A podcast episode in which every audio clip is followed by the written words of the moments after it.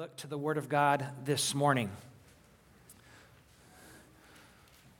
So you can find that spot while we're collecting all the connection cards.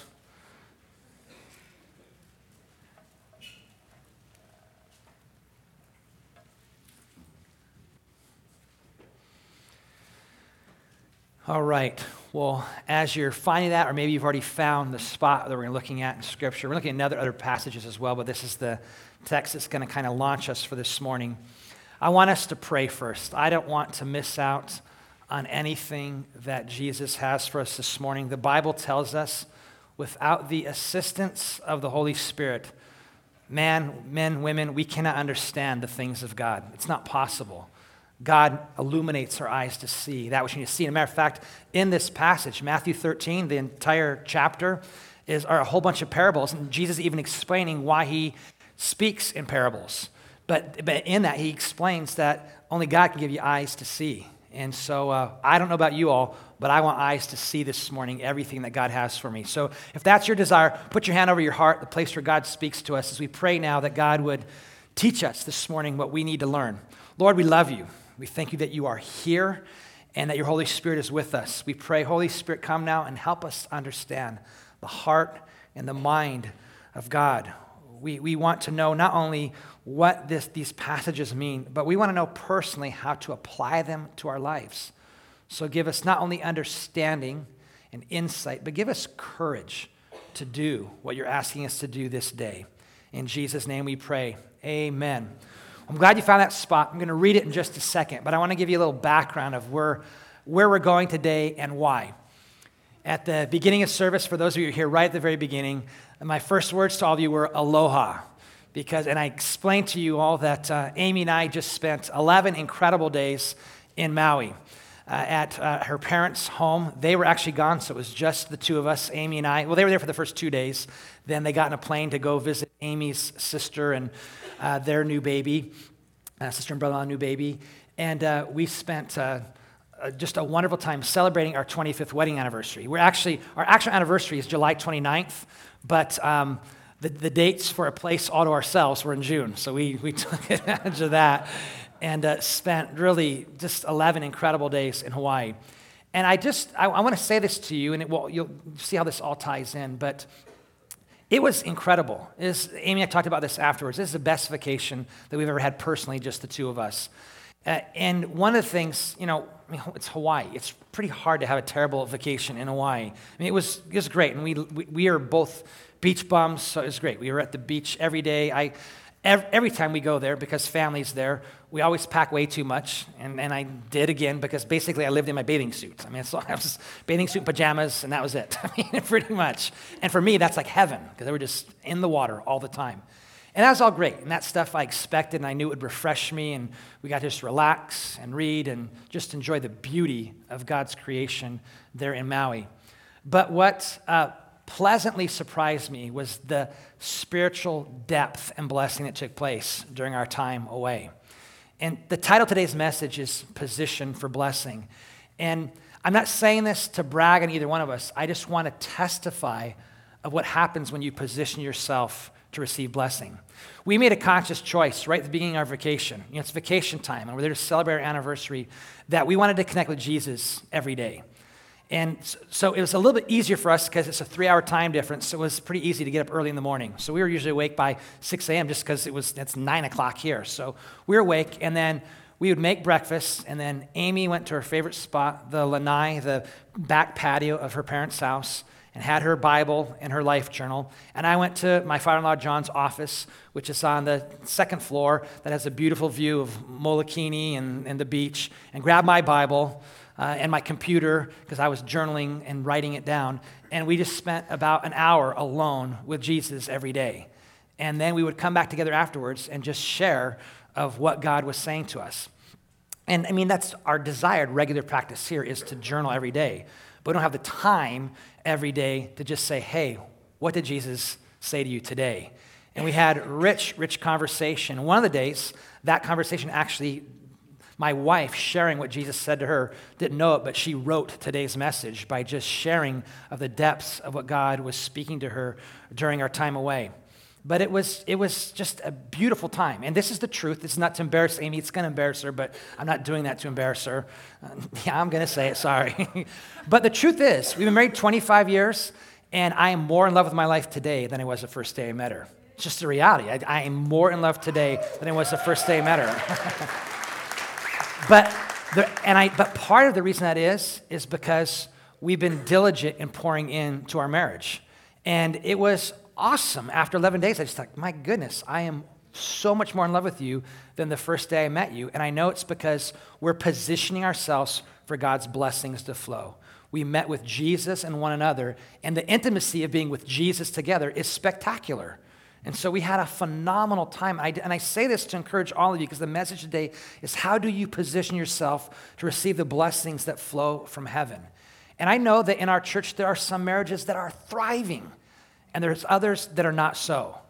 And I, and I, I remember I was, we were on the plane the way back. It was a red eye flight because we wanted every minute we get on the beach. So on the way there, we left at 7 a.m. On the way back, we left at 11.30 p.m.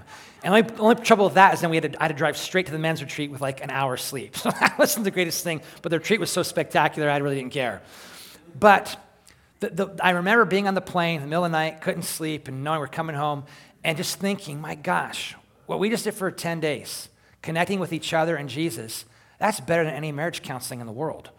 And that if people, if couples that are struggling would just choose to connect to Jesus together, God's blessings flow. And He, he changes our hearts and He gives us the grace and, and the ability to extend forgiveness to one another. I mean, my wife's not perfect and I'm not perfect, but we're more in love and happy because Jesus is in the very center of our marriage. And so, out of all this great 11 days together, actually a week ago last, uh, you know, on our vacation, one week ago today, we were worshiping in a movie theater in a shopping mall with a New Hope Church that was a, as a church plant that's only a year and a half old. And it was so good to be on vacation for both of us to say, we want to be with other believers. And it was awesome to be with all these Hawaiian and Samoan brothers and sisters that love Jesus. And a pastor that Amy and I met a year ago at a pastor's conference, and we just showed up to surprise him. His name's Kippy Higa, and he's a professional fire dancer and pastor. And he is an awesome man of God. And so it was so cool to be with their church and seeing them, you know, uh, just loving Jesus. Um, it was so, so good. And I know it's because of things like that that we just had a spectacular time because we just wanted to meet with Jesus. We also enjoyed each other and the beauty of that place. So today, as we go to the Word of God, I want to encourage us. God wants to bless you, but He wants to help us. I believe this that for us, for many of us today, today is about realigning your life to get in position to receive blessing. That some of you, the blessings of God are not flowing because you're out of alignment. You're, you're not positioned to receive all that God has for you. And so you need to just get back in that right place where God can flow all that He wants to flow in and to and then through you to others. So Matthew 13, 44 through 46 says this The kingdom of heaven is like treasure hidden in a field, which a man found and covered up. Then in his joy, he goes and sells all that he has and buys that field. Verse 45 Again, the kingdom of heaven is like a merchant in search of fine pearls, who, on finding one pearl of great value, went and sold all that he had and he bought it. We're going to look at kings in a moment, but I want Jesus talking about the kingdom of God because the blessings flow from his kingdom and where his kingdom is established. He says it's like this guy who walks in a field. He doesn't even own it. He's just, he's walking around and he sees this incredible treasure. He's like, oh my gosh, I want this. He covers it up. He goes back and he sells all that he has and buys that field because it's so precious. Or it's like a man in search of a great pearl. He looks around, he goes to different merchants, and he finds the one. Oh my gosh, it's the mother of all pearls. It's so beautiful. And goes home and sells everything just to have that precious pearl. Jesus speaking of the kingdom of God and saying that's how valuable the kingdom is. If you're taking notes, the first point is simply this the blessings of heaven are to be highly valued. The blessings of heaven are to be highly valued. And I'm not talking about material blessings. I'm talking about heavenly blessings. Our men, we had 40 men at, our, at the retreat in Oxnard this past weekend. And we heard so much of the blessings that come from heaven. But we didn't hear stories of guys getting rich quick and having lots of cars and houses and vacation homes. But we heard stories that were incredibly inspiring of God redeeming lives, of God taking men that were once in prison and rebuilding their lives together, marriages and families that were broken, and God putting them back together. Those blessings are priceless. And God is saying us today as a people, and Jesus said this in this passage the kingdom of God, and therefore the blessings that flow there, are to be highly esteemed and valued and sought after. So I encourage you, there's nothing better than what heaven has for you and I. There's nothing better. Now, the world around us might tell us there's things that are way better, but the reality is there's nothing better than living in that place where the kingdom of God is established in your life. And God's directive and his blessings and his peace and his joy and his presence flows. So if you hear anything else today, hear this. Pursue God with all of who you are contend for his kingdom to be established here in your heart and in your life because it's to be highly, highly valued. Secondly, it does not come at a cheap price. It's to be highly valued, but it is not cheap. And I think so often where we get hurt in the church, and certainly in the Western church, where just the culture around us can influence us so much, as we just we feel like we're entitled, and that it should come for free or really cheap. But in these two parables that Jesus shared, it is clear it's not cheap. As a matter of fact, it's the absolute opposite. In that set, of the first parable, it says this the kingdom of heaven is like a treasure hidden in a field, which a man found and covered up. Then he, in his joy, he goes and sells all that he has to get it. And I'm just wondering here this morning, for those of you that maybe are struggling a little bit in life, or you don't feel like God has fully established his rule, his reign in your life. You don't, you don't feel his peace and his presence always in your home. I'm wondering, are you willing to pay the price to receive all that God has for you? I said something that's, that was very sobering that a number of you talked to me about about three weeks ago. Anybody know what, what is the word of the Lord for us as a church this year? Anyone know that word? Renewal. Yeah, renewal. Renewal. Say with me, renewal. renewal. That's a good word. It's, it's the word that God has for us as a people this year. He, God does the renewing work but we have to position ourselves to receive his work of renewal, of refreshing, of revitalizing us as a people corporately and personally. But I said something about three weeks ago in a message about renewal. And I said this, I got very quiet for a moment, and I said, There are some in our Ohana, our family, that when the year is over, you will miss it. And I wasn't saying it as a curse, I just said, I believe that there's some that have still not determined in their hearts and their lives to fully surrender to his lordship. And because of that, this work of renewal that only he can do, you will miss. And so I want to reiterate that point again that there is a cost. And if you're thinking, I want the, you know, my marriage to be fixed just like that, that does not happen. Hearts can change rapidly. But the work of rebuilding and restructuring a marriage or bringing God's peace there takes work. And if you're not willing to do the work, it will never get better. It won't. It doesn't happen by magic. You don't just decide, you know, my spouse will be better, and, and it happens. It starts with you first of all, anyways, but it takes work.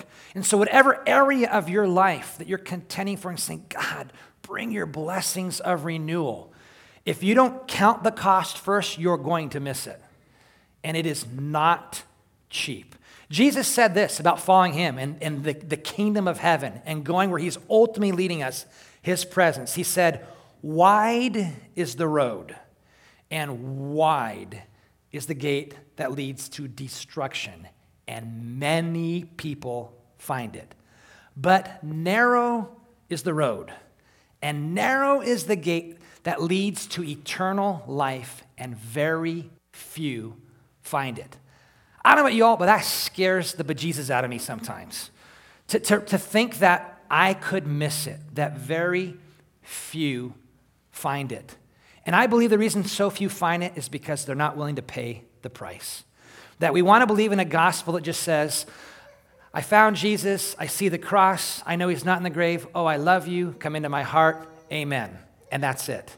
And we're not willing to do what Jesus said that if anyone really wants me, they must deny themselves, Take up the cross, which is not exactly a picture of beauty and fun, and follow me. And so, church, I know it's a sobering, it's not a fun to receive word, but here's the deal the blessings of heaven are flowing indeed. They are absolutely flowing in this place. And they're to be highly esteemed and sought after, but it is not cheap. So count the cost right now. And are you willing to say, you know what, Jesus? Whatever it takes, I want all that you have for me. I want everything. If it's inconvenient to get up on Sunday morning, I really don't care. I just want to be in your presence. Lord, if there's if this person or that person invited me to a two or more small group where I can grow my faith, but oh gosh, you know, that's the night of the big game. I don't care, God. I just want you. As we as a church are encouraged constantly, get in the word daily, be fed of him. But God, it's so hard in the morning to get up and to seek you, it's just so difficult. Just let go of that Say no to the flesh and yes, the Spirit of the living God, because He has much for each and every one of us. The blessings of heaven require faith. If you're taking notes, that's the three, third point. The blessings of heaven, not are they to be highly valued, not are they are they are not cheap, there's a cost, but they require faith. Hebrews 11:6 says this. And without faith, say without faith. Say it again without faith. Without faith. Without faith, it is impossible to please Him. You cannot please Him without faith. You, you can feed the poor. You can write the largest check anyone's ever written to the church, whatever, whatever you think would be a good, generous, kind, loving thing. But if there's not faith, you cannot please God. Without faith, it's impossible to please Him, for whoever would draw near to God must believe this that He exists and that He rewards those who seek him. That's really, really good news. That he rewards. talking about blessings, positioning ourselves for blessings, he wants to bless you. He wants all of his promises for you that are yes and amen to flow to your life. He wants to use you as a conduit of blessing wherever you live. There's people visiting on vacation, wherever you, when you go back home, God wants to, his blessings to flow to you and through you to others. And so we must have faith believe that he exists, that he is real, and that he does indeed reward those who diligently seek him. Hebrews 11:1 though, talking about faith, says what it is. Now faith is confidence in what we hope for, and assurance about what we do not see. And that's what I want to talk about for these next few moments. I mentioned to you that uh, the, a big portion of this message was written on my heart as my wife and I were just sharing from our daily reading. For those of you who don't know, we have this reading program uh, uh, called Life Journals, and it's got a daily reading. And if we, if we stick to the program in the year, we read the New Testament twice and the Old Testament once. And so we've been doing it for, I don't know, 10 or 11 years now. And I don't think any of us read 365 days, but over the years, we've read the entire scriptures. We just do our best to read every day. So, as Amy and I were sharing, if you were in the reading with us while we were on vacation, you know that we, we've been reading in, in 2 Kings and Chronicles, this the story of God's people in his kingdom. And I want to share with you two stories that you might remember from the reading uh, about a week or so ago about the requirement of faith. The first one is from uh, 2 Kings 4. And actually, at the guys at the men's retreat, you heard this story yesterday. But in 2 Kings 4, the prophet Elisha, is, his ministry is taking off, and there's a woman, a widow who uh, is in a bad situation. She's, uh, she's she obviously lost her husband, and with that, the source of income for the family. And she cries out to the prophet of God, Elisha, and says, My, my husband, we, we've been faithful. He was a faithful man of God, but he's gone, and we owe some money. And because I cannot work and I have nothing, men are going to come, the, the, the ones we owe debts to, and they're going to take away the only thing I have left, my two sons and the, the payment for my debt is my two children. Help. I need help. And she says, All I have is a small little jar with a little bit of oil in it. And Elisha says something very interesting to her that requires faith. He says, Go and get jars for oil. Go to all your neighbors, everyone around you, friends, whoever you have, and get jars. And then go in your house, you and your sons, and shut the door and fill up those empty jars with oil. That's crazy. She's got all she has is a little jar with a little bit of oil in it. But she obeys. She takes a step of faith. She doesn't look with her natural eyes. Because the reality is, you can have 50 jars, jugs, stuff to collect oil, but if all I got is a little jar, like this little vial of oil right here, I don't know how that's going to fill up all my neighbors' jars of oil. And oil was a precious commodity then, and she could sell it and pay off her debt and live off whatever's left. That's not going to happen. You could, you, all of you go home right now and give me all your jars, and with this, I'm not going to be able to produce a whole bunch more oil. But she obeyed. She looked not with her natural eyes, but with eyes of faith. And so she had her sons and her go out and collect as many jars as they could from her neighbors. And the scripture tells us they closed the door, they took the little bit they had and just started pouring. And they filled all of the jars with oil to the point where mom was noticing, my gosh, they're all full, and said, Sons, go get more. They said, Mom, that's all that we can get. And so uh, it was over. And then Elisha said, Now take X amount, this amount, sell it and pay off all your debts and keep your sons, and then live off all the rest. To receive the blessings of God that are flowing to us, it requires faith to see not with these eyes, but with the eyes of the Spirit, of the heart, to trust God and to step forward in faith. Same season of our reading, we read a story, if you were reading in 2 Kings 5, the very next chapter, about a man by the name of Naaman. Naaman was uh, the head of the armies of the king of Aram. So he was a high ranking military official, and he was also a pers- personal servant of the king of Aram. And the king of Aram had a friendship with the king of Israel. And Naaman, this great warrior, soldier, and servant, had leprosy. And his servant, who served him in his house, was a Jewish woman who knew of the prophet Elijah and knew that God had done incredible miracles through him. And so when, when her boss, Naaman, was in great distress over his leprosy, she said, I know where you can find hope. G- go to Israel because there's a man of God there that can heal you. So the king of Aram sent a letter to the king of Israel and said, My like right hand guy, my most important man, needs healing. Heal him. Well, the king of Israel freaked out because he's like, Who am I? And he literally says, he, it says he tore his robes and said, What can I do? I can't raise some, someone from the dead. I, I, this is terrible. And what he said is, This guy's setting me up. This king is setting me up for failure because he's bringing his most important person in his kingdom to me to fix. I'm not going to be able to fix him, and war or something's going to break out. Well, Elisha hears about the cry of his king and says, Quit tearing your robes, send the guy to me. That's what he says. Quit tearing your robes, send him to me. Because, um, and, and he'll know there's a man of God amongst God's people. So Naaman, this great warrior, soldier, and servant of his king, and his servants trot on to Elisha's house. And they knock on the door, and Elisha doesn't go out. He sends his servant out and says, Tell Naaman, go dip in the river seven times. And Naaman, a man of authority and of power and with a little bit of an ego, is offended. And he says, What the heck?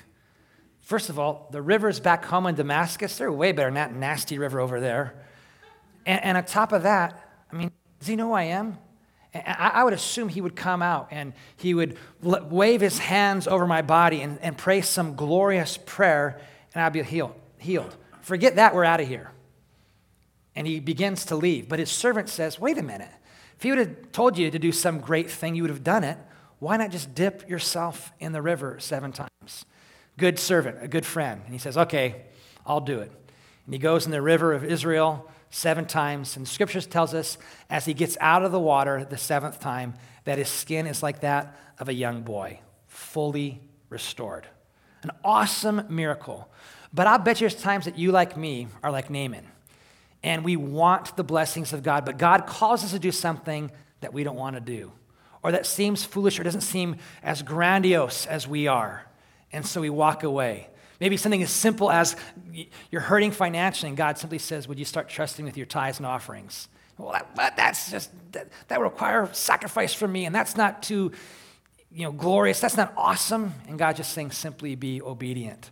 He's calling you to pray, or as many of our men heard about this past weekend, one of the things that there a theme certainly was the extending of forgiveness. And so we're, we're wanting some awesome solution. Someone's going to pray a prayer, pray, I'm going to become a new, incredible man. And we're hearing God say, Yeah, and the pathway is forgiveness. And go forgive those that have hurt you. And you go? You know what they did to me. You know who I am. Or God, I want so I want that. I just want you to throw your power upon me and make me a new man. And he says, No, no, no, I want you to go and just begin to extend forgiveness. Perhaps, like Naaman, God is just calling you to a place of faith. Chances are that for many of us, we already know what that place of faith is. God loves to speak to his sons and daughters. And if you're struggling right now or you're not feeling God's blessings flow in your life, perhaps you should go back to the last time God spoke to you. He called you to do something that didn't seem real exciting or joy filled or easy for you to do.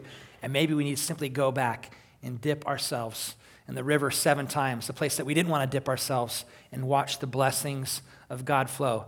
Is this making sense to you all? Yeah, you all awake? Good. I got one more point. The blessings of God requires you to dig. It requires you to dig. During the same time of our reading away, we read another great story in 2 Kings. It was chapter 3. And the king of Israel and a couple of other kingdoms came together to go out to the battlefield. Uh, they were coming against the enemies of God and their general geographic vicinity. And as Ahab, the king at that time, who was not a godly king, and his other compatriots and their other kingdoms were marching out into the desert to defeat their enemies, um, the journey took a while. And they ran out of water. And they began to grumble and complain. And the men of Israel cried out, Well, where is God in all this? And where is the prophet of God? And so they called Elisha. He came out to the desert, to the battlefield, and said, You know, what's your deal? And they said, We want to hear from God. So he said, Okay, I'll pray to God. And uh, this is what he said in verses 16 and 17 of chapter 3 of 2 Kings. And he said, Thus says the Lord, make this valley full of ditches for thus says the Lord, you shall not see wind, nor shall you see rain, yet that valley shall be filled with water, so that you, your cattle, and your animals may drink. And so they obeyed. I mean, they're out in the desert. And the solution is start digging.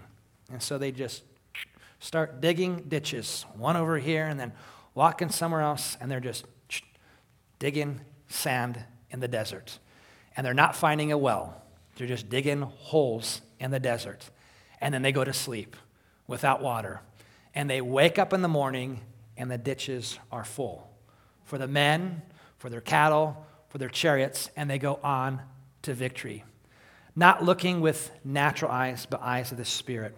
I read a commentary from uh, Matthew Henry's uh, commentary, and I want to read it to you right now. I believe it might even be on the television screens, but he says this about this passage and this story. To try their faith and obedience, Elisha bids them make the valley full of pits to receive water. Those who expect God's blessings must dig pools for the rain to fill, as in the valley of Baca, and thus make even that a well. They that sincerely seek for the dew of God's grace shall have it, and by it be made more than conquerors. There's a twofold process here to receive the blessings of God. It requires faith. You got to just trust who He is, that He exists and He rewards those who diligently seek Him. And then you got to dig. You got to do your part. You need to step out in faith and start digging ditches in your life. You need to start positioning yourself by digging in areas where it seems like, wait, this is a dried, arid land. There's nothing here but sand and dirt. But I'm going to dig.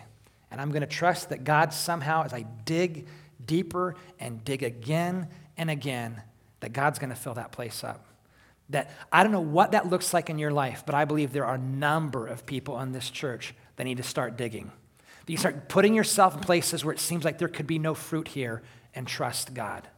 There, there are those that have, maybe in, in the area of family and marriage, have kind of given up. And God's saying, keep pursuing me. He's telling you to extend forgiveness. He's telling some of you, you need to, you need to start doing what you did when, you know, you were dating before you got married. You need, you need to you start you need to dig the ditch of just we're going to go on a date night once a week, and we're just going to position ourselves for God's blessings. Is this hot? It's just me. Is, um, that you need to position yourself to receive the blessings of God. You need to dig and dig and dig some more. So I don't know about you all, but when Amy and I were sharing the word together and looking at all these stories, I was really excited. Like, man, God, you're so good. You do the craziest things all the time. And you take ordinary people like us and you do extraordinary things. You take a widow who's going to lose her children and you just say, Get a bunch of jars and watch me fill them up. And then you do it. And then you take a man who's got leprosy, it's a horrible, heinous disease, and you tell him, Just go take a bath seven times in a river.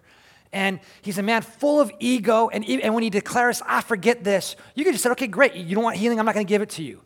But he relents and he says, Okay, I'll give it a try. And you bring healing to him. And then you take a whole group of men who are out to war and they start grumbling and they lose faith. And you tell them, just dig ditches and watch what I can do. God is incredible and He has blessings for each and every one of us. The good news is that. Maybe the difficult news for some of us is it requires you to do something. You know, I was so proud of not only all the men that came to the men's retreat, but we had about seven or eight uh, young guys that were like 21 and younger at our uh, uh, men's retreat. I was just blown away by just seeing these young guys hanging out together, worshiping God. And, and, but what I loved about it is it was Friday night in the summer, and they easily could have been doing something else instead. But they position themselves to see God move in their lives by getting off their fannies and getting in their cars and turning the ignition on and taking the money that it costs young people that don't have a lot of money to go out and to be with God. And they're going to be blessed because of it. You're here, God's going to bless you. But you need to make a decision right now. Are you going to dig a ditch tomorrow morning as well? Next Sunday, when you know, oh, it's church in the park and there's going to be this short little message and whatever the thing, and I don't like the sun or I got to get sunscreen or whatever it is that would keep you from going? Are you going to get off your seat and go where Jesus is? Right, tomorrow morning, Tuesday, whatever it is, any of the days this week, as you wake up and you remember, oh, God loves me so much and wants his blessings to flow. For some of you, the ditch you dig is simply blowing the dust off your Bible and opening it up and saying, God, fill this with you as I open up the Word of God. God is alive and well. At the men's retreat, Larry Titus reminded us of this. Two weeks ago, he was in Israel, and he said this, just in case you didn't know this. He said, I went to the tomb, and it's still empty. He said, I went, and it's still, he said, it's still empty today. It, that's the reality. It is still empty. God is the resurrected King. And as such, we need to surrender to his lordship. we need to say, God, we're, we're going to live by faith, not by sight. God, God, we're going to treasure all that you want to bring to us. God, we're willing to pay whatever price it is. We're, willing to take the time to receive all that you have for us.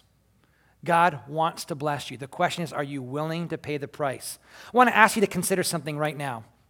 Where in your life do you need to step out in faith and start digging a ditch.